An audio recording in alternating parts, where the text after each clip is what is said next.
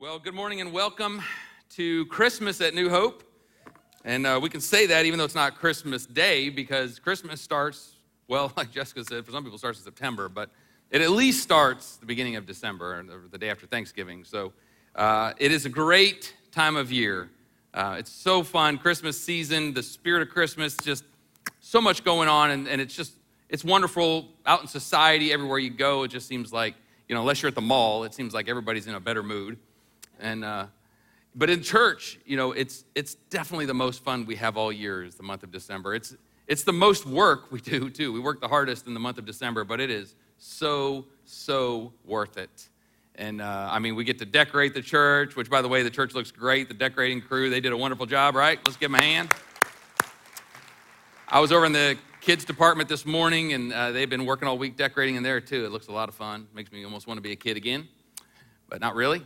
But um, there's so much that is just great about this month. But the, the beauty of it is that it all centers around the birth of our Lord and our Savior, Jesus Christ. And uh, we can have fun. You know, if you're new here, what we were doing today, some of what we were doing, this isn't a typical Sunday, but in the month of December, we just like to have a little extra fun because it's, it's December and it's Christmas time. So um, we, we think celebrating our Lord and Savior should be fun. And uh, this should be the most fun place in town. This is a lot more fun to be here than it would have been to been in Atlanta yesterday watching that football team play, you know. Uh, sorry to all you guys, but I dealt with it a week ago. You're dealing with it this week, so. But it is Christmas and we're excited. And, uh, you know, the emphasis at Christmas time is typically on what we've been saying is that Jesus is the Savior that was born, you know, born in Bethlehem, born in a manger. And he was the Savior that has come into the world. He's Emmanuel, which literally means God with us, you know. And tons of focus on that, and there should be, and that's wonderful. But you know, he also, he didn't just come to be our Savior, he also came to be our King. And he is the King of kings and the Lord of lords, as the Bible tells us. And so this month, over the next few weeks, as we move into Christmas, we're going to be talking about King Jesus and what that means for you and me, that his birth meant more than him being the Savior, it was about him being a king as well. And uh, my text for today, in fact, I want to have you stand with me if you would as I read my text out of John 18. Uh, this is where I'm going to take you all the way to the end of Jesus' earthly life. You know, he's born in a manger and he lived this life and he gets arrested and he's standing before Pontius Pilate, who was the governor of Judea at the time. He was the Roman governor that the Jews had handed Jesus over to him because he had the authority to either, either release him or crucify him. And uh, we see that Pontius Pilate had this interaction with Jesus. He went back and forth, and it's documented here in John 18. I'm going to read a few verses here. It says, Pilate went back inside the palace, summoned Jesus, and asked him, Are you the king of the Jews? Is that your own idea? Jesus asked, or did others talk to you about me? Am I a Jew? Pilate replied. It was your people and your chief priests who handed you over to me. What is it you have done? Jesus said, My kingdom is not of this world. If it were, my servants would fight to prevent my arrest by the Jews. But now my kingdom is from another place. You are a king, then, said Pilate. Jesus answered, You are right in saying that I'm a king. In fact, for this reason I was born, and for this I came into the world to testify to the truth. Everyone on the side of truth listens to me. Powerful words from Jesus. He was born, came into this world to be our king. The title of my message today is Waiting for a King. Would you pray with me this morning? Our Heavenly Father, we love you. We thank you that we can come together like this in worship corporately and just to hear your word. And Lord, I pray that your word would pierce our hearts today. And God, that my words would be your words. That I would speak nothing on my own, but that you would speak to us through this time that we have together. And Lord, would you seal the work that you're doing in our hearts today by your Holy Spirit, that it would produce fruit in our lives for your glory and for our good. And it's in Jesus' name we pray. And everyone said, Amen, amen. God bless you. You can be seated. Thank the Lord. Man, Kel and Jess were right. You're a good looking crowd today. You guys look great. There's a lot of red. That's good. I even wore red today. It's good. Christmas, you can get away with that all the time, right? So, we're talking about Jesus being the king, which means Jesus had to have a kingdom. You can't be a king if you don't have a kingdom. And you know, we don't have a lot of context for kingdoms living in the United States in 2021 because this is not a monarchy that we live in. In fact, the, the most familiar monarchy that we would be able to look at today is probably England, right? They have Queen Elizabeth and they, they have princes and princesses and they have dukes and duchesses and all these things. But we don't really have a great understanding of how that works here in the States because we're not under that same system. And frankly, even the system they have in England isn't the way the same as it was back in Jesus' day when there was kingdoms and kingships in the world. And uh, just to give you a little bit of a lay a little bit of a baseline here, you know, when a kingdom, when someone was a king, that person had total dominion. They were, it was totalitarian. It was not a democracy. They weren't concerned about what people thought. They ruled with an iron fist many times, and what they said went. And if you didn't agree with it, you didn't, it didn't line up with what you wanted to do, you either fell in line or you ended up in prison or dead or excommunicated out of the country. That's how kingdoms work. But Jesus' kingdom is different. He's a king, but his kingdom does not look like the kingdoms of the world. In fact, in my text verse, it says, My kingdom is not of this world. And so, God, Jesus has a kingdom, but his kingdom is over all of creation. Everything he created, he, that's his kingdom, right? It's not confined to just this world. It was over all creation. And if you know how the, how the system was set up, was that God had created man to actually rule over his kingdom here on the earth. In fact, all the way back in Genesis 1, God says to Adam, I want you to rule over the fish of the sea, over the birds of the air, over everything that lives on the earth. I want man to rule. But you know the story, you know that man messed up quickly. in about two verses, it feels like, man decided he messed up and he brought sin into the world. And that system was broken. But praise God, he immediately set the wheels in motion to, to fix the system and actually make it better by bringing the kingdom of God to earth through his son, right? In fact, just a couple chapters later in Genesis 3, all the way back at the beginning of the book, Genesis 3, we see the first sign that God is going to send the Messiah to defeat sin in the world. In fact, I'm going to read that verse just real quick. It's in, in Genesis 3:15. A lot of people miss this, but this is where God was casting judgment on the serpent for deceiving Adam and Eve. And he says, "I will put enmity between you and the woman and between your offspring and hers. He will crush your head and he and, he will strike his heel." So many, many, most theologians believe that that was the first reference of Jesus coming, that Jesus was going to crush the work of the enemy, although the enemy was going to strike his heel and he was going to be crucified and killed. And so the whole Old Testament is set up right here, where they were literally waiting for this king to come into the world. And the king would come to establish his kingdom on earth. Now, as Christians, most of us spend most of our energy, our mental energy, our, our meditation about who Jesus is in our life, we spend it thinking about him being our Savior, right? Because that is the first primary, most basic need that we have as humans is we need a Savior. We need someone that will save us from our sins, that, so our sins will not be counted against us. So we need that Savior. We can't, we can't serve him as our king if he's not our Savior. So most of our energy is often put on him being our Savior, but we cannot neglect the fact that He is also our King, that He wants to be our King. He wants us to be part of His kingdom in our life. In fact, when we say Lord, because a lot of people will use the term, you know, Savior and Lord in our life, is He Lord and Savior for you? Lord is really about Him being a king. It's about us being uh, subjects of His. In fact, the Bible tells us that when we are followers of Jesus, that we are slaves to Christ. So if we are slaves to Christ, that means we're subjects in his kingdom. And that's what his desire is for us that we would be under his authority, that we would be submitted under his leadership, his kingship in our life, and not to just know him as our Savior, but as our King. And this takes our relationship to another level with him. If he's just your Savior and not your King, you're, you're, you're, at a, uh, you're kind of at an entry level. He's meant to be our King too. And when he's our King, it takes it to another level because it's not a democracy.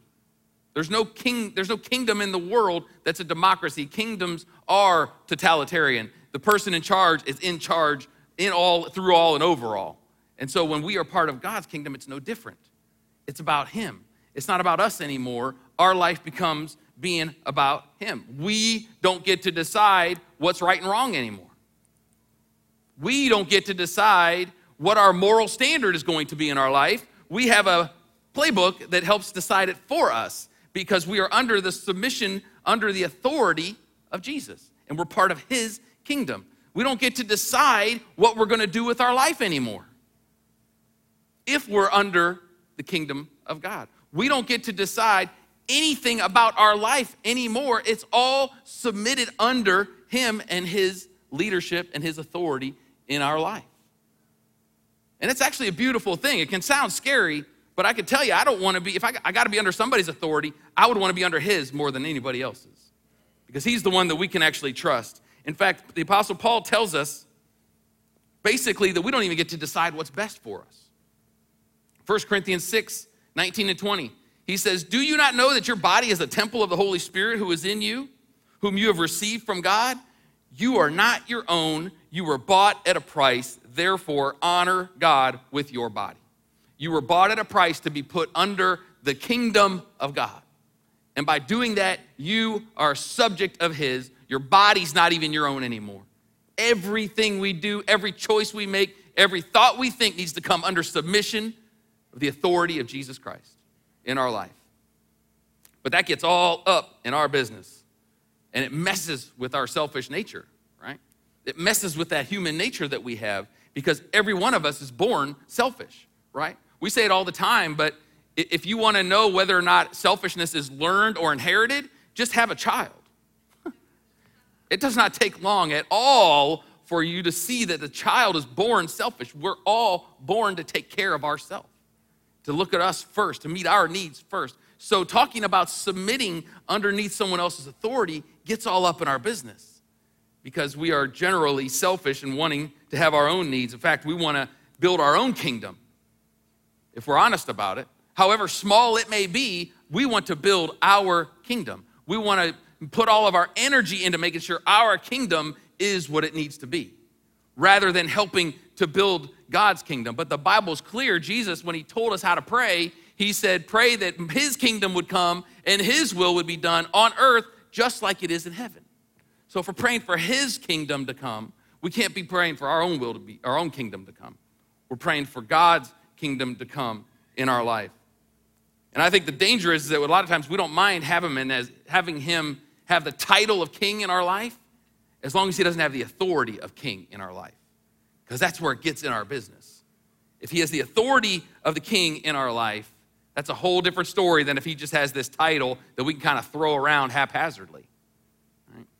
The beauty of our God's kingdom that, that is different from any other kingdom in the world is that he does not take us by force and force us to be subjects of his kingdom. It is an act of, for us of actually choosing to serve his kingdom and not our own, to be part of his kingdom and not our own. Which makes you ask the question, if we're honest, well, why would I make him king then? Why can't he just be my savior? Can he just save me from my sins? Can I just get that ticket to heaven and he just kind of leaves me alone for the rest of it and I'll let him know if I need him? Why, does it, why do I have to make him king? Well, I would tell you today that it's because it goes hand in hand. In fact, I would argue that he cannot be your savior if he is not your king. They go hand in hand. They are one in the same. He cannot be your Savior if He is not your King. You cannot expect to get the benefits of the kingdom of God, and there are benefits to being part of the kingdom of God. You cannot expect to get those benefits if you are not submitted under His rule. There's no king in the world that would give you the benefits of their kingdom if you're living outside of that kingdom. Or if you're not submitted in that kingdom to the laws of the land, to the leadership of the king himself. In fact, we're told to pray, as I said, that, the, that his kingdom would come and his will would be done. So when we pray that, and if you prayed the Lord's Prayer, as it's often titled, then you have prayed, God, let your kingdom come, let your will be done. When you're doing that, we're praying that God's kingdom would come to this earth, and we want that, right? We want his kingdom to come to earth. If his kingdom's gonna come to earth, where do you think it's gonna come through? You and me we are the ones that carry the kingdom of God to this earth. Not, not us as humans personally, like we're not strong enough to do that, but the Holy Spirit living in us uses us as vessels to bring the kingdom of God to this earth. So the way the kingdom of God's coming to this earth is through you and me already as subjects in the kingdom submitted to the leadership of our God. I mean, it's pretty, it's pretty simple when you look at it, but man, we can miss it so easily, right? He has to be our king if we're gonna bring the kingdom of God to this earth. But as I said, it doesn't come without benefits. There's some great benefits. You know, if he's your savior, if he's, let's say he's your savior, but you haven't really given him kingship, you haven't given him lordship over your life. If he's your savior, what, what, what the Bible promises us is that Jesus is your savior, that that is going to save you from your sins, right? That you're going to be able to, when you stand before him at the great judgment, that you're going, he's going to not count your sins against you and you're going to be able to be with him in eternity. And that's a beautiful thing. That's the number one priority, should be for all of us, right? So when, when he's your savior, you're going to get to be with him up there. But when he's your king, he gets involved in the nitty gritty down here. He works with you down here because guess what, church? The fact there is a kingdom of God, there's another kingdom that's incredibly active and pretty powerful on this earth as well in the spiritual realm. It's the kingdom of darkness. The Bible's very clear that there is another kingdom in this world. And we're going to have to choose which one of those kingdoms we're going to serve under, which one we're going to be submitted to. And don't get arrogant and think, oh, I can deal with this kingdom of darkness because you can't. Because you're not strong enough, you're not wise enough, you're not smart enough, you're not cunning enough to be able to deal with the kingdom of darkness on your own. So, the way we deal with the kingdom of darkness on this earth is to submit ourselves to the kingdom of God. That's how we win the battles in our life. Because you know what? There may be two kingdoms, but Jesus has complete and total authority over all of them.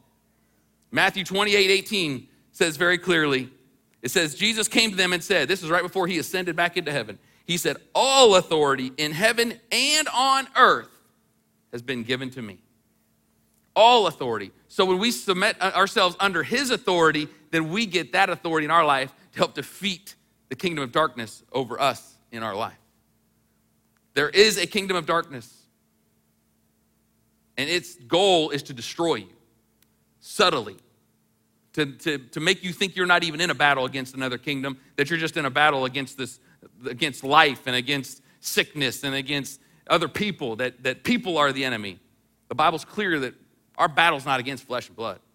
We have no real enemies in this world that have flesh and blood.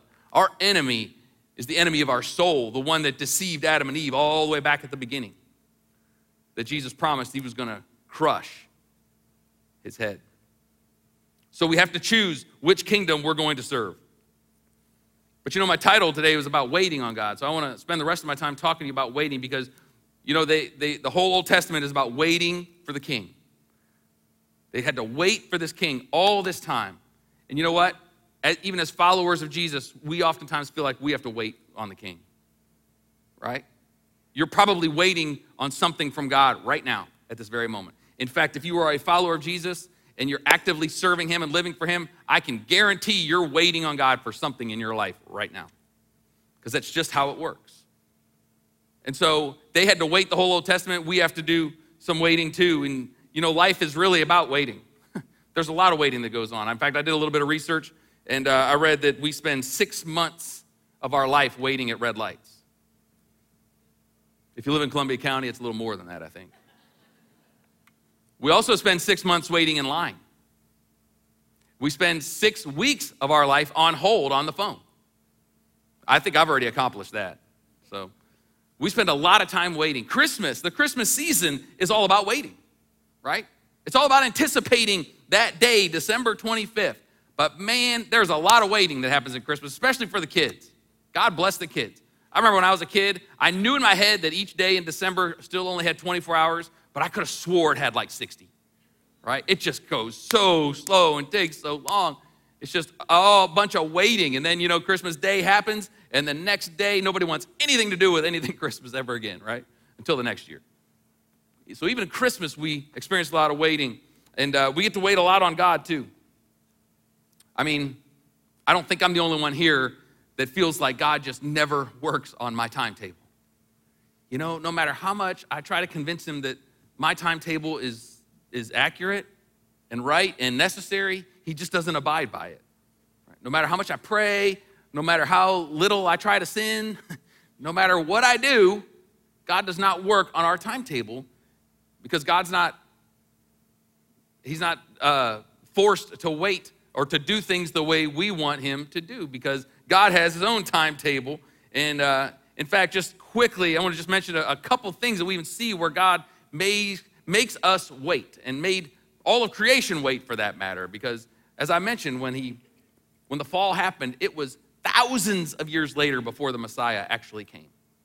In fact, And then when the Messiah finally did come, there was a prophecy from Isaiah at least 600 years earlier about the Messiah coming. In fact, I'll read the verse in, in Isaiah 7 14. It says, Therefore, the Lord gave himself, the Lord himself will give you a sign. The virgin will be with child and will give birth to a son and will call him Emmanuel. So, this is a prophecy. It was 600 years before Jesus was actually born. How incredible is that? That God spoke this to him and they had to wait 600 years before Jesus actually came. And then you have the what they call the intertestamental period, which was the time between the Old and the New Testament. Uh, some people call it the, the, the age of the, the, what was it, the season of silence, where God didn't speak. You got Malachi, the last book of the Old Testament. From that moment until Matthew, when, when we start with the Gospels, it was a 400 year stretch of silence where God said nothing to any prophets, to nobody. Just think about that for a minute. I mean, the United States is 245 years old. Our whole existence as a country, we're just over halfway through that time of silence. It's incredible. God waited 400 years before the Messiah actually came. And you know, you look at that and you think, man, God, what was he doing? I mean, was there another planet somewhere where he was having to focus all his energy for a while? I mean, what was he doing? Taking a nap? But when you research a little bit, you see that he was actually working while we were waiting. He was doing things while we were waiting. Just a, just a few practical things that I found in my own research, and some of you might already know this, but so there was a guy during that 400 years, was a guy called, his name was Alexander the Great. Many of you have heard of him. You might know of his exploits. They called him Alexander the Great because he basically conquered the whole world. When you conquer the world, you get to have the name Great, right? And when he conquered, every area he conquered, the requirement was for those people that they had to learn Greek culture and custom and the language. So, for the first time since the Tower of Babel, frankly, most of the world spoke the same language. And it was during that time that the Old Testament was translated from Hebrew into Greek. Up until that time, the only people that could read the Old Testament, the, the law, was Jewish people that knew Hebrew. And so now it's in Greek, which most of the world speaks, so everybody was able to read this book. And then when the Messiah came and the New, New Testament was written, it was written in Greek, and it was widespread because most people spoke and read Greek. Not only that, at about 63 AD, so during that 400 year stretch, the Romans finally conquered everything, pushed the Greeks out, they took over, and they, they put their foot on everybody's neck, and we, there was peace for a while because nobody was going to rise up against the Romans. Since there was peace, the Romans took time to build roads and highways because up until that time, they didn't have that. And so now you got roads and highways, which made it easier for people to get from one place to another, which also meant that when the gospel came and when, when it was time to spread the gospel, it was able to go out easier because they could use roads and highways to get the gospel out. So he waited these 400 years, but it wasn't that he was just sitting there twiddling his thumbs. There was things that were set in motion so that when the gospel came, the gospel would be set up to flourish in even a greater way. So that when the Messiah came, the world would be ready for it. and there's other things too that happened that were really incredible that led up to this time of the new covenant that we live in now. That people were having to wait, but it wasn't waiting for nothing.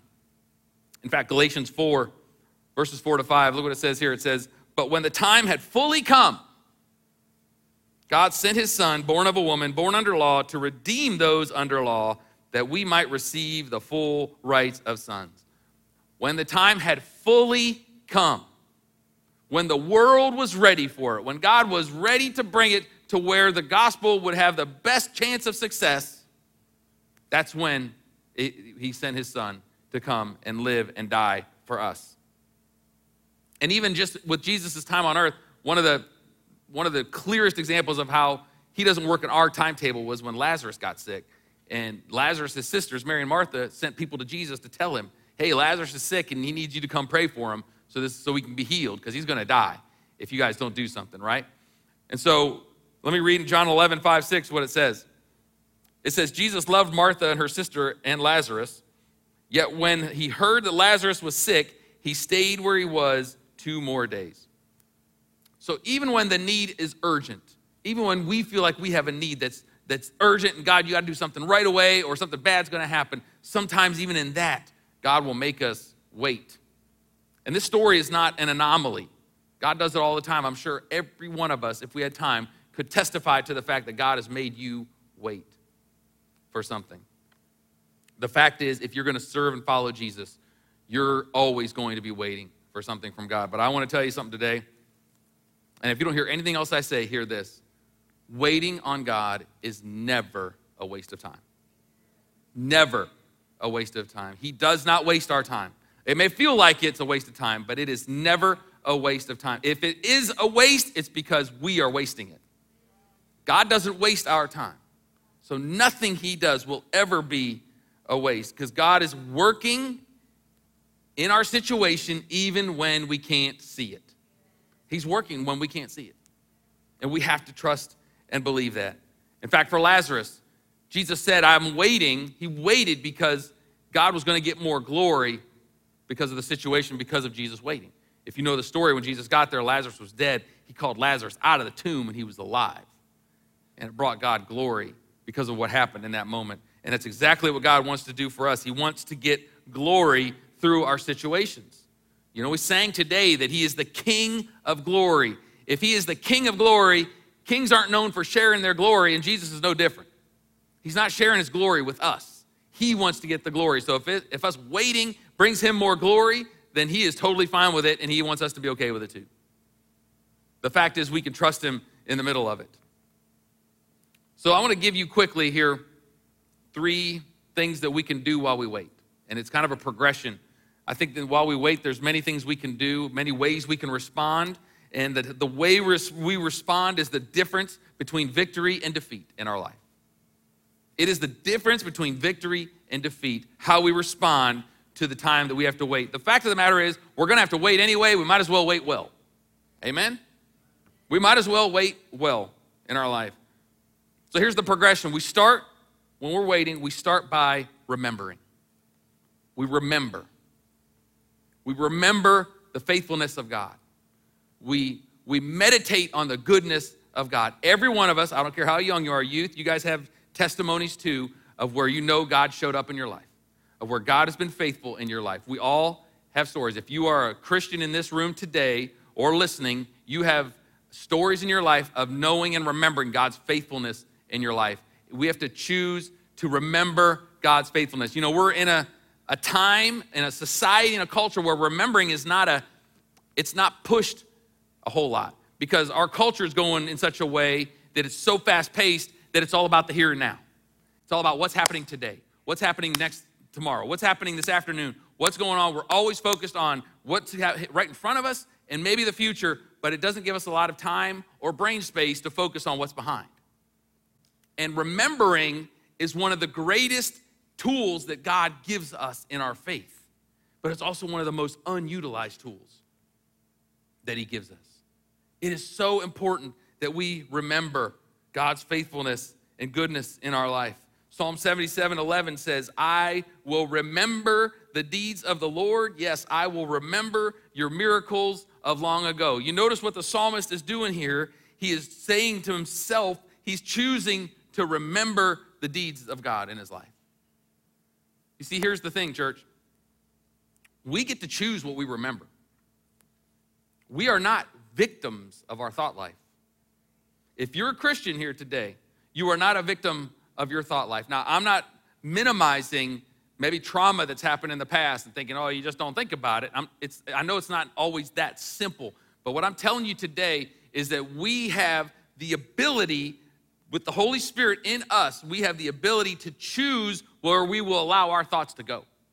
The Bible tells us that we could take our thoughts captive to the obedience of Christ. Now, that's a learned thing. That's not just something you decide you're gonna do one day and it's just cream cheese from then on out.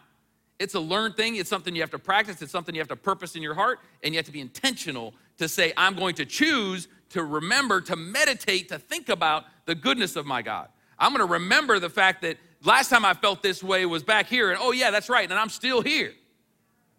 I thought I was a dead man, yet here I am. I thought I was gonna lose my house, yet here I am still in my kitchen.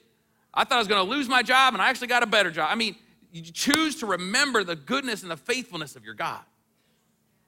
You can do it. We can all do it. And when we're waiting is when it's the most important. Whatever you're waiting on, you choose to remember how God was faithful in your life in the past because it helps you in today. It helps you in your heart today. It turns our heart back to God when we remember. I, I'm not perfect at this, but I can tell you I'm getting more and more in my life to where it's almost a natural response from me now when I start to get anxious, when I start to get worried, when I start to feel like I'm not enough, when I start to feel unqualified, when I start to feel like whatever it is, when I catch myself, I go immediately to thanking God for his faithfulness in my life. And I start to meditate about his faithfulness. Oh, you know what? I'm not, you're not good enough. You shouldn't be the pastor of this church. Oh, well, I remember when God spoke to me two years ago saying I was going to be. So is God a liar or not? And it shuts your own head up and it shuts the enemy up in your life when you start to focus on God's promises in your life and not focus on what you're worried about today because we all know 90% of the things we worry about never happen. But man, we'll give it a lot of brain space. It doesn't have to. We can remember the faithfulness of God. Philippians 4 8, one of the best verses about, about remembering or meditating in life. It says, Finally, brothers, whatever is true, whatever is noble, whatever is right, whatever is pure, whatever is lovely, whatever is admirable, if anything is excellent and praiseworthy. So, whatever it is, think about such things. Choose to think about the things of God, not the things that you're going to worry about, not the things society is throwing your way, not the things that everything in life can be posed in front of you, but think about the, those things that are excellent and praiseworthy. And let me tell you, I'm, I'm, it doesn't happen overnight. If you've spent your whole life, if you've been a Christian for 40 years and you spent your whole life just worrying and hoping the things work out, but not really remembering the faithfulness of God, this ain't gonna get fixed this afternoon. But you could purpose in your heart that you're gonna change how you respond to the things that happen that you're waiting for in your life today. And you can get a lot of traction in this. Psalm 105 tells us to rem- that God remembers his promises forever. If God has promised you something, hold on to it. For the love of God, don't ever let go of anything God has promised you. He's given us all a lot of great promises in his word, but for a lot of us, he's given us a rhema word. He's given us a promise that's just for us about something in our life. If he has promised you something, don't let go. Hang on to it with a death grip. White knuckle that thing. Don't ever let anyone steal that from you. Because if it's from God, it's going to happen. That is a hundred percent, that's the only thing guaranteed in life, is that a promise from God will come to fruition without a question. So if we remember what that does and we get in the habit of that, it leads us to worship. We worship while we wait. And I've talked about this not too long ago, but you know, we're all designed for worship. We're designed for worship. And whether you are a follower of Jesus or you are far from God or you don't have any care about it whatsoever, you are worshiping something. Because that's way that's the way we're created. We can't not worship. Because worship is just giving it's elevating something in our life. It's giving it worth. It's putting it above the other things in life. So you're worshiping something. You might be worshiping your career. You might be worshiping your marriage. You might be worshiping the idea of getting married. You might be worshiping your money. You might be worshiping your investments. You might be worshiping sex. You might be worshiping comfort. You might be worshiping, the list goes on and on and on forever. Whatever you're giving the most importance in your life, that's what you're worshiping. You don't have to sing songs to it like we do on Sunday mornings. I, but you can. There's a lot of secular songs out there singing a glorifying money and sex and marriage and all these other things. That's worship. It's really what it is. But you're worshiping something in life. The key here is that we're designed to worship God. In fact, our God is a very jealous God, and He requires our worship of Him. In fact, the Ten Commandments tell us not to worship anything else except Him, because He is the one designed. He designed us to worship but He designed us to worship Him because that's what we are called to do. Now, what does it have to do with waiting? Because when we worship while we wait, this turns our heart towards God. See, if we're remembering His faithfulness, that will spur us on into worship. Because when I start to think about how good God's been to me, when I start to think about how faithful He is, when I start to think about His mercy and His grace and His favor and His blessing in my life and everything that I can that I can count my blessings, when I start to think about that, I can't help but to worship. How can you not worship that God that is responsible for every blessing in your life? The Bible says every good and perfect gift comes from Him. The air that I breathe is from Him. How can I not worship my God? But if you're not meditating on that, you can easily forget that and just think, you know, I have all the stuff I have because I work hard. And you can take the credit for it. Then you get the glory for it. And then when you're what you're going to do is while you're waiting, you're going to be anxious and you're going to be stressed and you're going to be worrying and you're going to be defeated and you're going to be discouraged and discontent because God will not share his glory. So we are called to worship him. And I know enough to know that there are Christians who will never make worshiping Jesus a priority in their life. I, I know that. And there's probably some of you in here that are just like, just I just can't, I'm just not there. I can't do that. And you know, and I don't want to be a hypocrite. I don't want to act like I'm worshiping God when I'm really not. I cannot say this strongly enough. You are not a hypocrite if you worship in spite of how you feel. That's not hypocritical. In fact, the writer of Hebrews tells us that when we bring a sacrifice of praise to our God, it actually says that God is pleased. He is pleased by our sacrifice of praise when we praise when we don't feel like it. When we worship Him, when we exalt Him in our life, and whether that's through singing or whether that's through the decisions you make or whether it's through how you're thinking when you're driving down the road, when we exalt Him to the highest place, whether we feel it or not, He is pleased. When we say, God, I know you're my healer, but I'm sick and I don't feel like I'm healed, that's praise, and He's pleased with that. You say, God, I know you're my provider, but I'm drowning in debt, and I praise you anyway, He is pleased with that, even though you feel differently. And when we, when we determine to turn our hearts to worship and give Him the worship that He is doing, we elevate Him at the highest place and nothing else. And we enthrone Him where, he's, where He belongs at the seat of the throne of our life, then we wait well. We wait well. We can wait for as long as it takes because we're waiting well. I can't emphasize it enough that, church, we as believers have to learn what it looks like to worship God 24 7. 24 7. And I mean, we're gonna make mistakes, we're gonna, we're gonna mess up, we're gonna do things we shouldn't do, we're gonna have thoughts we shouldn't have, but we're, that we're always quick to turn our hearts back. We're always quick to repent and turn away from those things and turn it to God and put Him in His rightful place. And when we remember it'll lead us to that place of worship, of worshiping Him and giving Him the worship He's due. And when we do that, it'll lead us to the third thing that I want to tell you today, which is that we anticipate. When we remember, we worship, when we worship our God and our heart is at the right place, it'll cause us to be hopeful. We will anticipate God working and moving in our life. We are designed to be hopeful in this life. And God wants us to anticipate, to expect Him to move in our life. Just like a kid waiting for Christmas, it feels like it's gonna take forever to get to the 25th. But as a kid, you still know that day's eventually coming. It might take 10 years, but it's coming.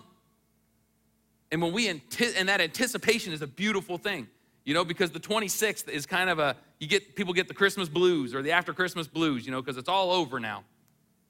But when it's when we're anticipating God doing something in our life, when God meets us in our situation, there's no after after encounter with God blues.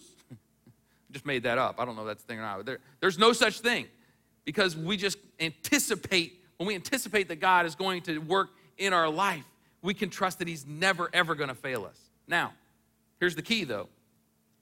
We can't just anticipate that God's going to do what we want Him to do. Okay? We might have a need, we might have a situation, but we can't just always expect, God, you're going to do exactly what I need you to do, because then if it doesn't happen the way you expected it to happen, then there's disappointment, right? Our, our anticipation needs to be peppered with this, this, this uh, hope, this thought, this prayer in our mind and in our heart that God, give me eyes to see what you're doing so that I don't just want my will to be accomplished, because then we're just asking God to fulfill our will and to continue to build our kingdom, right? Because how many of you know sometimes when God meets you in that place, when you've been waiting and God does something in that situation that oftentimes it doesn't look like you thought it was going to look. And if we're not ready for that, it can actually derail us. It can discourage us and disappoint us. You know, the Jews were waiting all this time for the Messiah, right? And they had this expectation that when the Messiah came, that he was going to be a king, an earthly king, that he was going to overthrow Rome and he was going to establish Israel again and he was going to be the king over Israel, right? Many of them thought that that's what he was going to do. And so when Jesus came and he started doing these miracles, they started saying, they started having arguments like, well, this guy's probably going to be the king, right? He's the Messiah, so he's going to be king. In fact, in, in John, where he feeds the 5,000, miraculously, it says that he had to withdraw away. He had to get away from the crowd afterwards because he knew that the crowd was going to take him and forcibly make him king. But that's not what he was there to do. He wasn't there to overthrow Rome, right? He came to bring the kingdom of God, which is not an earthly kingdom. But because their anticipation was something that it wasn't, they were disappointed. It eventually got to where he lost favor with most of the public, and you know what happened to him. So we cannot just expect, anticipate God doing what we want to do. We are submitted to what he's going to do in those situations in our life. I love the verse in Hebrews 6. And I'm going to finish with this. Hebrews 6:19. It says, "We have this hope as an anchor for the soul, firm and secure." That's why we can be hopeful. We have hope because we have this anchor that is firm and secure in our life. There's three very powerful words in this small verse anchor, firm, and secure. You know, you, you really only need an anchor if you're in turbulent waters. When, and we live in turbulent waters. It, it's a place called Earth. That's where we live, right? And you need an anchor when you're in turbulent waters. And the beauty of this anchor, this hope that we have, is that you know the anchor is doing its job. The anchor is embedded down in the ground and it's not being pulled out. So, our job is to make sure that the anchor stays connected to the vessel. Ooh, that's good preaching. We got to make sure that we're staying connected to the anchor because that's where we get our hope. That's, that's how we can anticipate that God is going to do things because we are connected to Him. And here's something else that I think about with anchors. When you have an anchor, the more you trust your anchor, the deeper you're willing to go. Because you can trust that that anchor is going to hold you even out in the deep. That's God's heart for us. That we would trust Him, that we would get out of the shallow waters of our faith, but that we would go to deep places with Him. And I can tell you that waiting on your King will take give you give you the opportunity to go to those deep places. But it's still up to us whether or not we're going to choose to go to those deep places. Because there's no, there's no, uh, you're not forced to go out in the deep because you have an anchor. You're welcome to stay in the shallow if you want. But the deep places with God, those are the best places too. And that's where He wants all of us to go with Him. Amen? Would you stand with me, please? And I want to I want to pray for us this morning, this afternoon. Our God is so good, so faithful. And I want to pray for us today. And if you're if you're here today and you would say you don't know Jesus in the way that we're talking about him today, that he's not your savior and he's not your king, then I would ask you today, don't leave this place without making that decision. None of us are guaranteed tomorrow. And we are part of one kingdom or the other. And if we're part of the kingdom of God, we know that we're going to be with him when the life on this earth ends for us. But if we're part of that kingdom of darkness, we're going to be separated from Him for all eternity. But to get into that kingdom of God, it starts with making a decision to surrender your life to Jesus, to trust Him to save you from your sins, of knowing that you are not good enough on your own to be part of His kingdom. The only way to be part of His kingdom is to say, I'm not good enough, and to throw yourself at the mercy of your Savior and your Lord. So I would encourage you to do that today. And if you don't know how that looks, I'll be up front here after service. You're welcome to come talk to me. I'd love to walk you through that. But for the rest of us, I want to ask you today is he your king? Is he your king? Are you waiting on him? If you're waiting on him, don't let that drive you away from him. Let that draw you closer to him. Whatever that area is that you're waiting on him, if it's the salvation of a loved one, if it's a financial thing, if it's a relational thing, if it's a emotional thing, if it's a physical thing, whatever you're waiting on God for, don't let it push you away. The, the design that God has for us waiting is to, He's working while you wait. And He's wanting to use this time that we can actually draw closer to Him. And our trust in Him would not wane, but it would actually grow. That's His heart for each of us. So as we pray today, I just encourage you to open your heart to respond to this word. And if you want to come to the altar, you are more than welcome to come up here and spend time with the Lord at the altar. We encourage it. I want to pray for all of us. So let's pray together. Our gracious Heavenly Father, we love you today. Lord, we do thank you again for your word. Your word is what gives us life. We thank you that you are our King. And Lord, where we have taken you off the throne in our life, in certain areas of our life, Lord, we come today, collectively, we repent. We turn away from that, Lord. It's so easy for us to do it, to, to turn away from or to, to take you off the throne. But God, today, we, we put you back where you belong. We enthrone you today, God. Be enthroned in our lives. We want your kingdom to come in our life, for your will to be done in our life, not our own. We lay our kingdoms down, we lay our wills down, we throw ourselves at your mercy. We thank you today, Lord, that you are worthy of being our King. Lord, would you help all of us today as we are waiting on you, whatever we're waiting on, Lord, that you would help us to remember, to worship, and to anticipate. We thank you, Jesus. We thank you for your faithfulness. Lord, we have so many things to be thankful for. So many things. Help us to be intentional, God. Holy Spirit, come do your work in our hearts. Do what only you can do, Holy Spirit. Move in a powerful way in each one of our lives, Lord.